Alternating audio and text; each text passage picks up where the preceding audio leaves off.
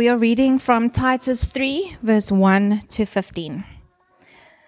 Remind them to submit to rulers and authorities, to obey, to be ready for every good work, to slander no one, to avoid fighting, to be kind, always showing gentleness to all people.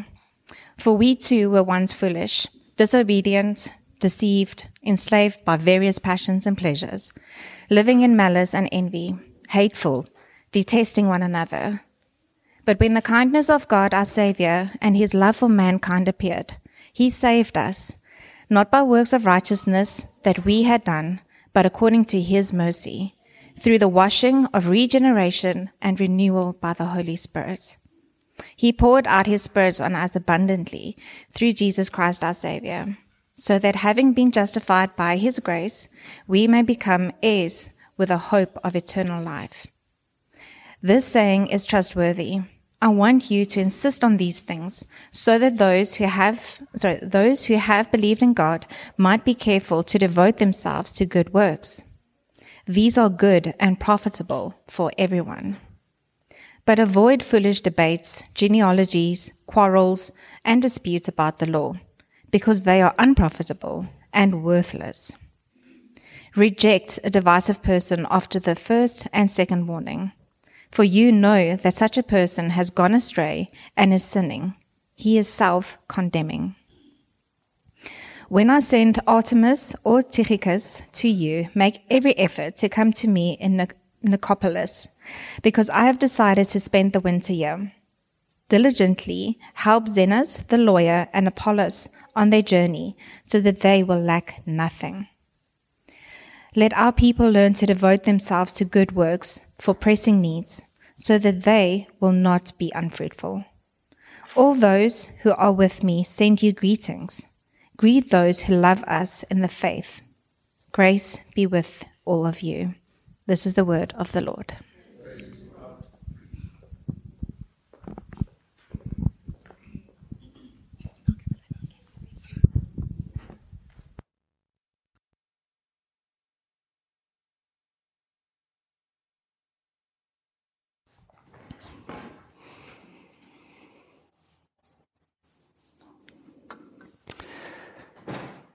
There's a page on Wikipedia that's called The Criticism of Christianity.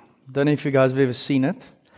Lots of sections, lots of content on the page, massive section on scripture and the Bible. How can you believe that it's true? It's such an old story. It was written by so many people. How can you believe in miracles? How can you believe in Jesus' resurrection? Blah, blah, blah. And then there's also intellectual arguments about faith and what faith means to one another. Huge section on the page. And then there's a section on the page called Criticism of Historical Behavior.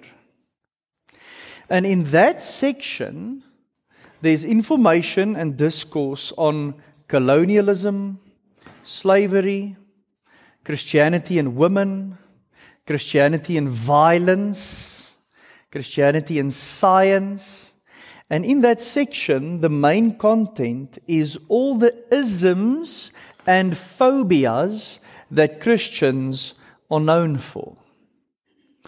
It's a hard section to read, I have to be honest, because this criticism comes from the lives of Christians. This criticism comes from their behavior. How we live our everyday lives in the public space matters. We carry a badge, brothers and sisters. That badge is called ambassador, which means that we operate on behalf of someone else and we act according to their values, identity, and ethics. I heard a discouraging story this week on a podcast of a guy who works in a retail store. And in that retail store, he asked someone else who works with him, Why don't you believe in Jesus? Or why don't you believe in Christianity? And the guy said, Have you ever re- realized or recognized who treats us the most poorly in the store? The Christians. And then the guy said, Well, I think that's a little bit rough. And then he said, It's not. Open your eyes to Sunday mornings after 10 o'clock. and see what happens in this store once the Christians arrive.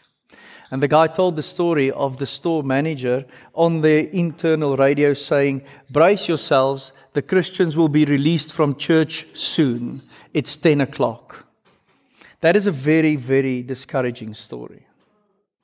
This is the season finale of our series called Transforming Culture. Thank you for everyone's feedback about the series so far, and thank you for all the engagement with the series. I have to be honest that in the beginning of the series, because I preached many of the sermons, I didn't feel like anyone was listening. I would look up and I would see at least four to five people sleep, and I would think, I don't know if anyone is paying attention. But then I get WhatsApps through the week and calls, and we have conversations, and people say, dude, this series is turning out to be a beaut. So thank you for the feedback. I appreciate that. I've been working in ministry for 15 years and I've never preached through this book. So it's a great journey for me as well. We're working through Paul's letter to Titus, we know that. And we've been asking two questions as we go. How can we wisely participate in culture in order to transform it for the common good? And we've also asked the question, how can our church, oh, sorry, how can our lives make the teaching about God our Savior, the teaching about the gospel attractive? In the beginning of the series, we said that the church should be an agent of transformation. And we said it's not through culture wars or through assimilation to culture, either fighting with culture or being like culture, but rather through wise participation in culture.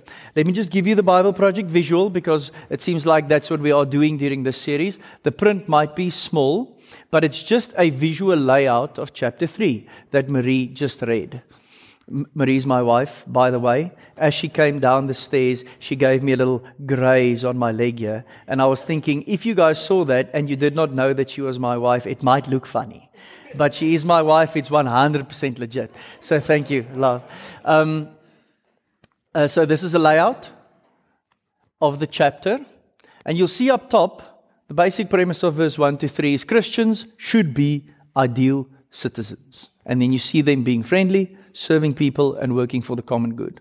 And then there's a huge section that's all about the gospel. That's really important. We'll get back to that.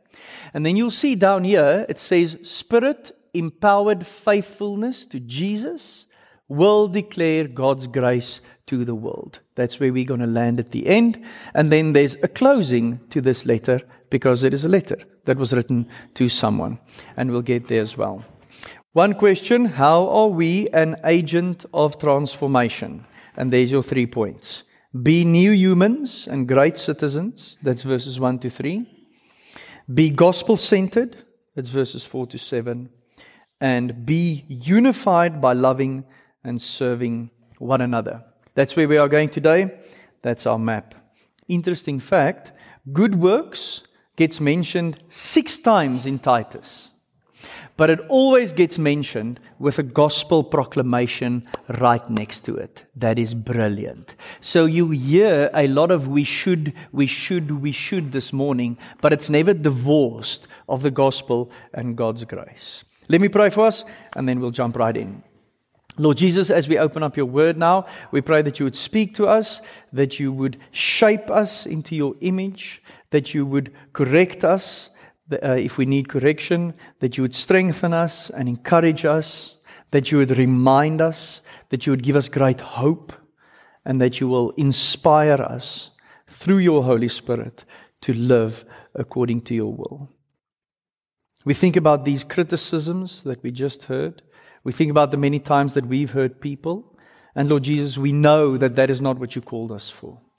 And therefore, we pray now that your word would be life giving to us this morning as we preach it. Give us great attention. Help us to focus. Help me to speak the truth and only the truth. And may your name be glorified through the reading and the preaching of your word this morning. I pray that in your name. Amen. Okay, so let's just get a point of departure before we launch into these three points. Remember, question of the day something happened to you and it changed your story the gospel and believing the gospel, coming to faith, getting saved, submitting your life to Jesus should have the same effect than all the other events that you spoke about this morning. The gospel and believing in it is a truly life altering moment. So here's the big point that I want to make, and then we'll look at the three points that I just mentioned. Regeneration or rebirth, regeneration is a big word, but we'll see it in verse 5, radically changes us. It changes us inside and out. And it changes us in such a way that we now reflect the gospel change to one another, those in the church, and to the watching world, those outside the church. It's a life changing moment. Now, the teaching text starts by speaking about those outside the church. And the first three verses is all about being new humans and great citizens. So, let me show you the verses. Once again, as always, the bold and underlined emphasis is what I inserted there for us to focus on because it will help us to see what this text is all about. Submit, obey, and be ready. Those are the first three uh, words we need to look at. This is how we are new humans. This is how we are great citizens. Those words are in the present tense, which means that it is a continuous state. What do Christians do to the outside world and to people they engage with and to the culture? We submit, we obey, and we are ready. Now, if you say submit and obey, in the world we currently live in, it might sound like a defeatist posture. Like, oh, I can't do anything, so I'll just submit and obey. But that's actually not what Paul is talking about here. Paul is talking about a active posture. A posture in which you actually do something. And a posture seeking the well-being and good order of society. Let's get personal. Paying your taxes obeying the rules of the road, helping people in need, getting involved in your community for the common good. We get confronted with this every single day. This is the kind of stuff that Paul talks about if he says that we submit and we obey and we are ready to do good works. And I would like to submit it to you that if Paul was here today and he would hear us speak about these things, he would tell us that obedience is a gospel issue. Here's what I mean. Let's talk about paying your taxes. It's easy to say, Have you seen the widespread corruption and waste of money in our country? Look what they do with our tax money. Paul would go, Okay. Think about obeying the rules of the road. Everyone drives the way they want to anyway. Everyone is disobedient. I'm going to be the only guy trying to obey the rules of the road. Why should I care? Think about helping people in need.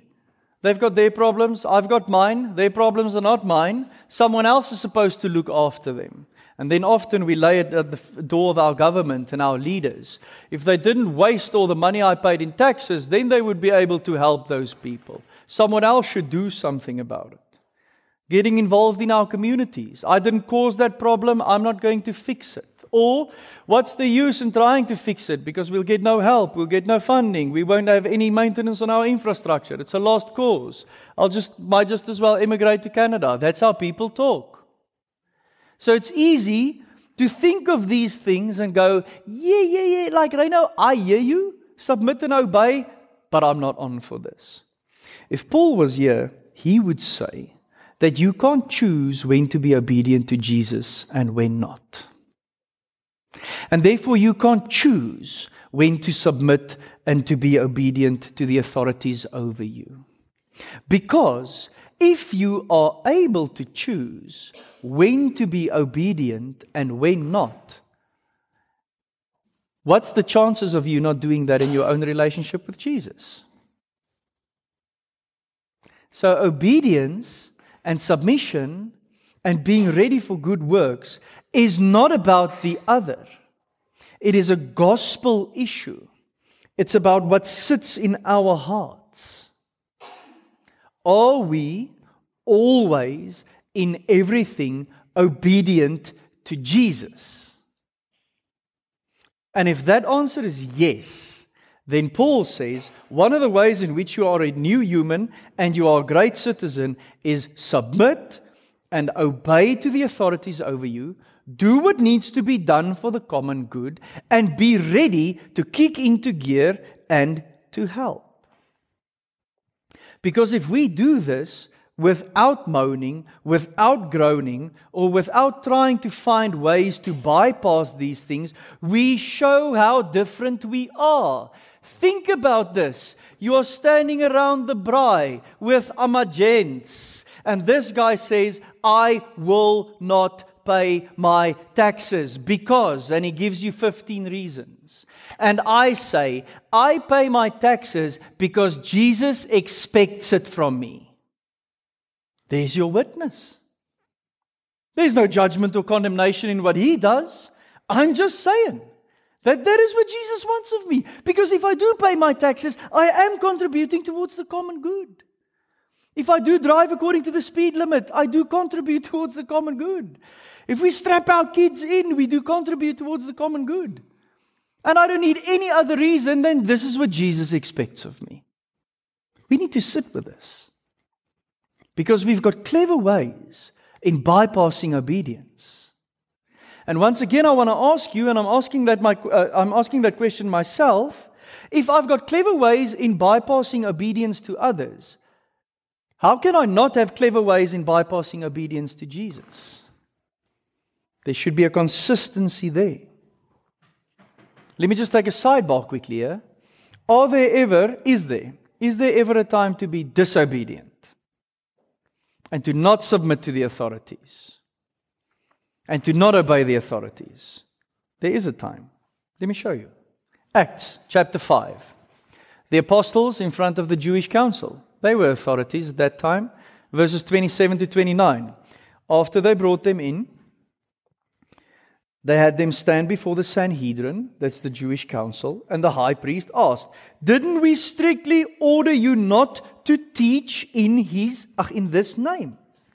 Look, you have filled Jerusalem with your teaching and are determined to make us guilty of this man's blood. Peter and the apostles replied, We must obey God rather than people. So there is a time to be disobedient. There is a time not to submit. But that is when the authorities over us asks us to be disobedient to God. Paying your taxes is not being disobedient to God, guys. Driving like a sensible human being is not being disobedient to God. We should be able to differentiate between these things. Why? Because then we will be new humans and great citizens that actually transform culture. Let's keep going. Look at some other emphases I added. I think that's the right plural, is it? Emphasis, emphasis, emphases, emphasis. I don't know. But let's look at the rest uh, slander. Slander no one. Avoid fighting. And this is specifically now about people in the public space. And in Titus, he's referring to the leaders of their time. How do we talk about other people? And what do we say about them? What kind of jokes do we forward on WhatsApp? What kind of funny stuff do we send on family groups that we think is funny, but it's actually not at all? It's slander. It shouldn't be expected of us. Never. If we want to criticize and speak truth to power, then you do it in love. You don't do it by using words of slander. Think of fighting. Oh my word. Post something on the socials, make yourself some popcorn, and sit back and see how people just hammer whoever they want to hammer on the socials. We've got the spirit of fighting in our world. I don't care if it's in our world, it shouldn't be in here. But sometimes it does creep in. Like our base position is fighting and conflict and arguing. To be kind, always showing gentleness, and look at this word, to all people. How do you queue? How do you queue? Anyone? Are you a good queuer? I'm a really nice guy, but whoo, I queue bad. Uh, there's just something that happens to me in a queue that the Spirit of God needs to change inside of me. But it's a good question. Like, how do you queue? How do you react to service? If you just received service from someone, whether it is over the telephone, customer query, or in uh, wherever you were queuing, and we would do a quick informal interview with that person, what do you think about the person you just served? Will they say, that person was so kind and so gentle to me? Or will they not? I think it's a worthy question. And then once again, do you see the word all people? All means all. That all means everyone. Always. That's how we are called to live. Now, the stuff I mentioned now, friends and family, brothers and sisters, that is what the people in the project management space call low hanging fruit. It's a quick win. It's not rocket science to do what the first two verses tell us to do. So we need to sit and reflect on this, and we need to think of the potential if we grab these opportunities. Imagine if you would see every person and every interaction every single day as a way in which you can make a positive difference. Not just someone or something or a moment that you need to get what you want. Let's look at verse 3. Here's what Paul says. He says, This is your old self. He describes Christians in the past tense. Now, I don't know about you, but foolish, disobedient, deceived, enslaved, malice, envy, hateful, and detesting, that doesn't sound like the good life. But that's the life that we all lived before we came to faith, before the Spirit entered us, and before the Spirit changed us. And even though it is part of our old self, every now and then it does pop up. I don't know about you, but sometimes something would happen to me, and I would show a character trait of old Rhino back in the day. And I'm like, my word, where did you come from? You shall not live here. Get behind me. That's important for us. When these things pop up, we need to remember that this is who we were. It is not who we are. But if you look at some of these characteristics, foolish, disobedient, deceived, especially enslaved and various passions and pleasures, malice and envy, sometimes in our world, these things are celebrated in our culture. Speaking poorly of someone is called free speech. Being enslaved by something and enjoying it as much as you want is called me being me, and you being you, and me being free but you're actually not free at all. And that's why uh, Paul reminds them that this is who they were. They didn't know how to live. They were not obedient. They believed falsehood, which is being deceived. They were enslaved. And then they hurt each other in a really, really bad way through malice. Oh, sorry, not malice, malice, envy, uh, being hateful, and detesting one another. How do we transform culture? How are we an agent of transformation? We are new humans and great citizens. Now, can I be a new human or can I not? Is it possible for me to achieve these things? It absolutely is. Why? Well, let's look at the gospel, verses 4 to 7. So, just look at the highlights quickly kindness, love, saved us according to his mercy, abundantly justified, heirs, amongst other things. This is the main focus. For us to live as new humans and to live as great citizens, we have to start here. This is critical for our lives as Christians. Think about this real quick. Think of all the have tos in everyday life. When I wake up in the morning, I have to use the bathroom, and I have to eat food, and I have to brush my teeth or at least cleanse myself in some way. and I have to put on clothes. Let's be honest, the pastoral visit won't go that well if I don't. Those are essentials to my life. There's also a whole lot of other things that I have to do in a day, but if I don't do those, I cannot live. If we don't believe in this, if we don't live in this reality, if we don't start every day here as followers of Jesus, we will not be able to do it. We have to start here every day.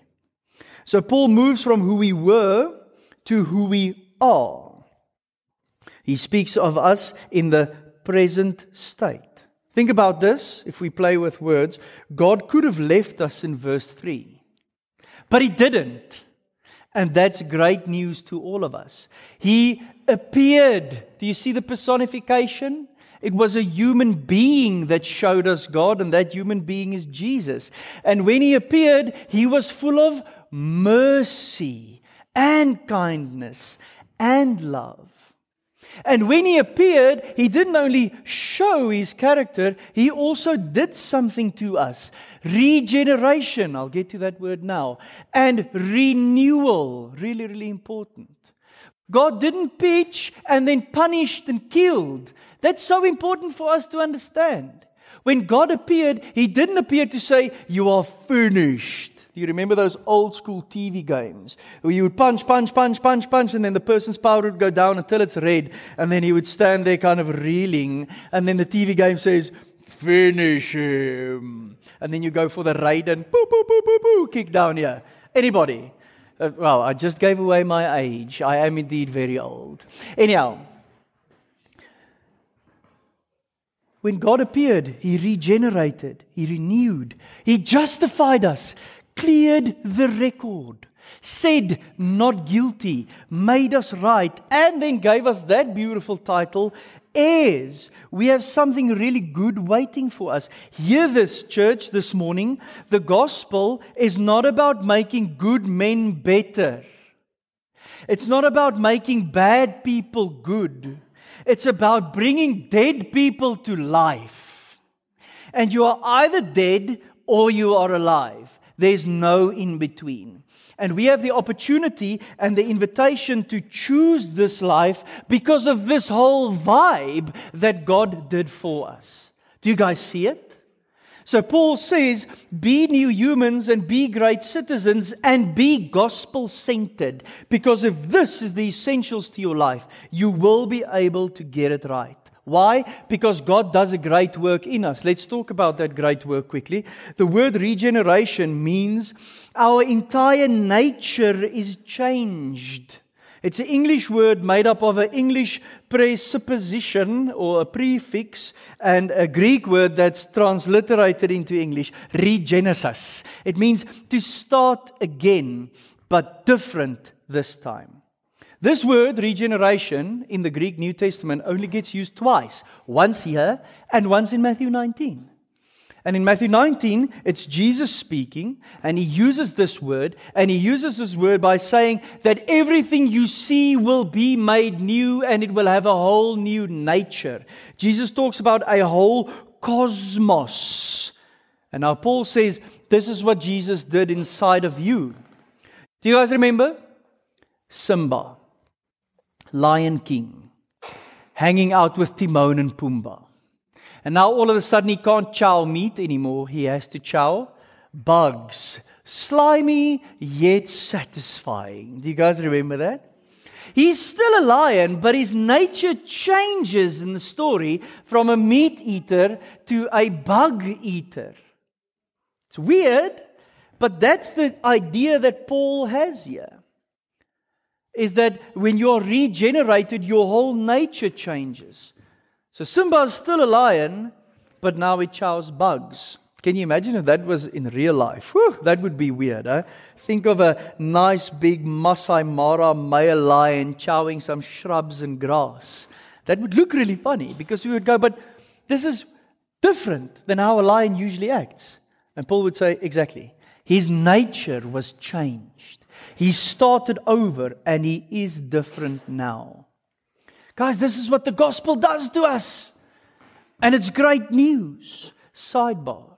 I don't know about you, but oftentimes when I share the gospel and I talk to people about the cost of following Jesus and the things that we have to leave behind, because remember, it works like this you turn away from something and you turn towards something.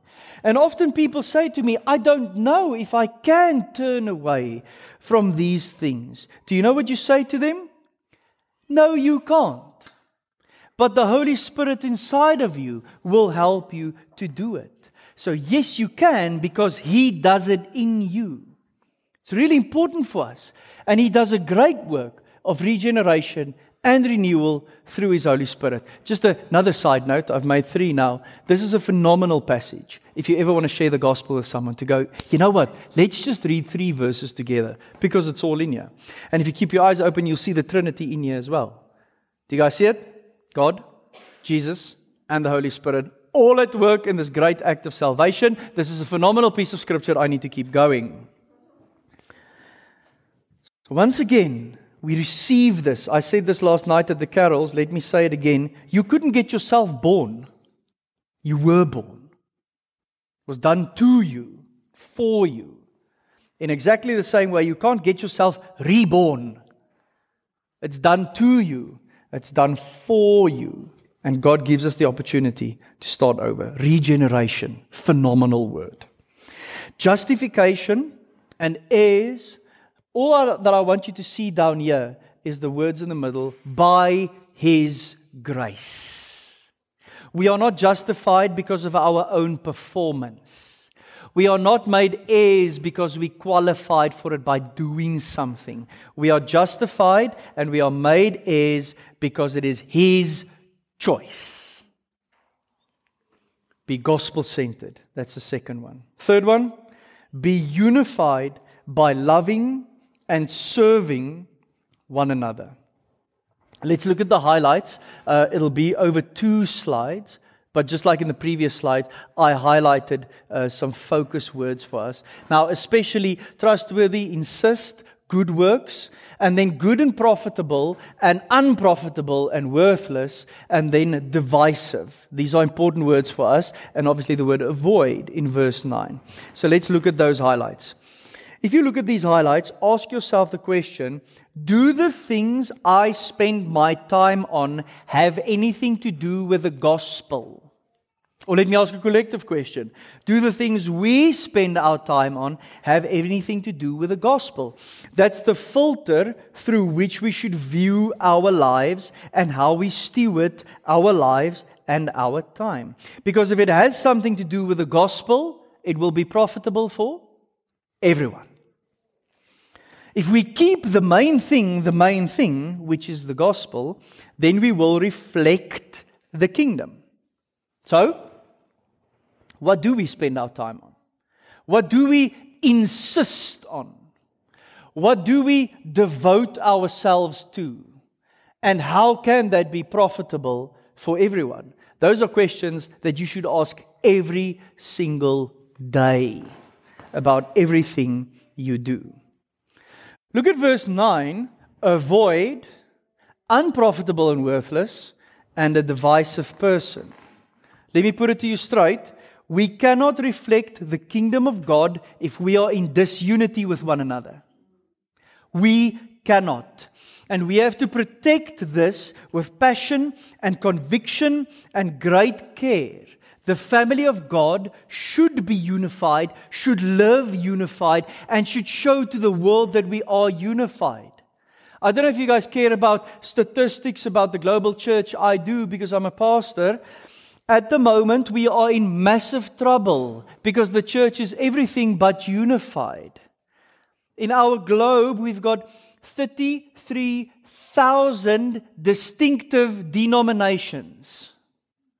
We've got 485,000 different uh, officially registered types of churches.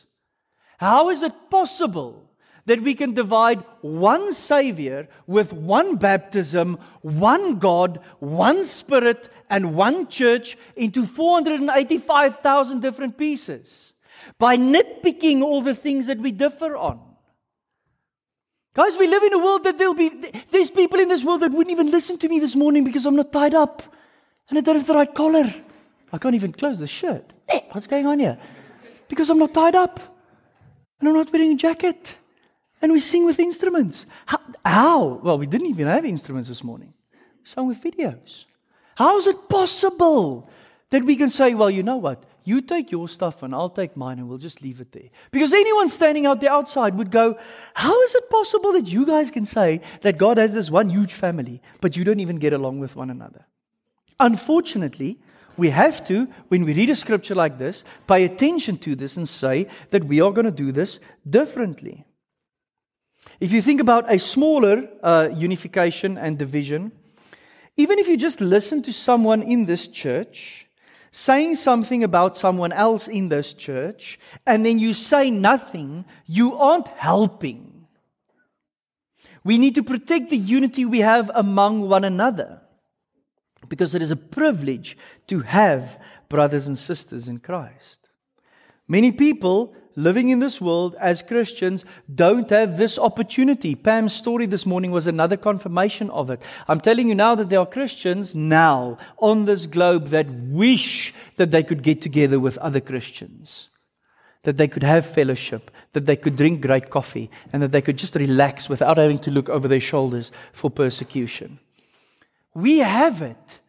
And then we mess it up by being divisive and talking about one another and not sorting out the stuff that we have to sort out.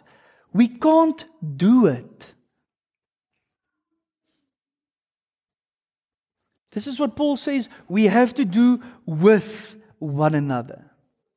So I do want to encourage you, if ever there's a moment of division or suspicion among us, let's speak up. Let's sort it out with one another. It's really as simple as I think that you need to speak to that person. Because at the moment you guys are divided, and we can't have that, we need you to be unified again. So let's do it. And we want to protect that in our church because that's a really easy and simple way for people to experience us together and to go, there's something different about that church. And that's what we want. Look at verse 15 quickly, and I'll land with that. Verse 15 says, All those who are with me send you greetings. And then he says, Greet those who love us in the faith. And then he wraps his whole letter with the word grace that we've said so much about. Uh, make every effort to come to me, diligently help, so that people will lack nothing. Devote yourself to good works. That's all the stuff that we ought to do with and for one another. I just want you to focus on verse 15 quickly. All those who are with me send you greetings. Who do you think Paul thought about or wrote about to Titus? When Titus received the letter and he opened it up and he read all those who are with me, who did he think of? Who do you think of? if I say this.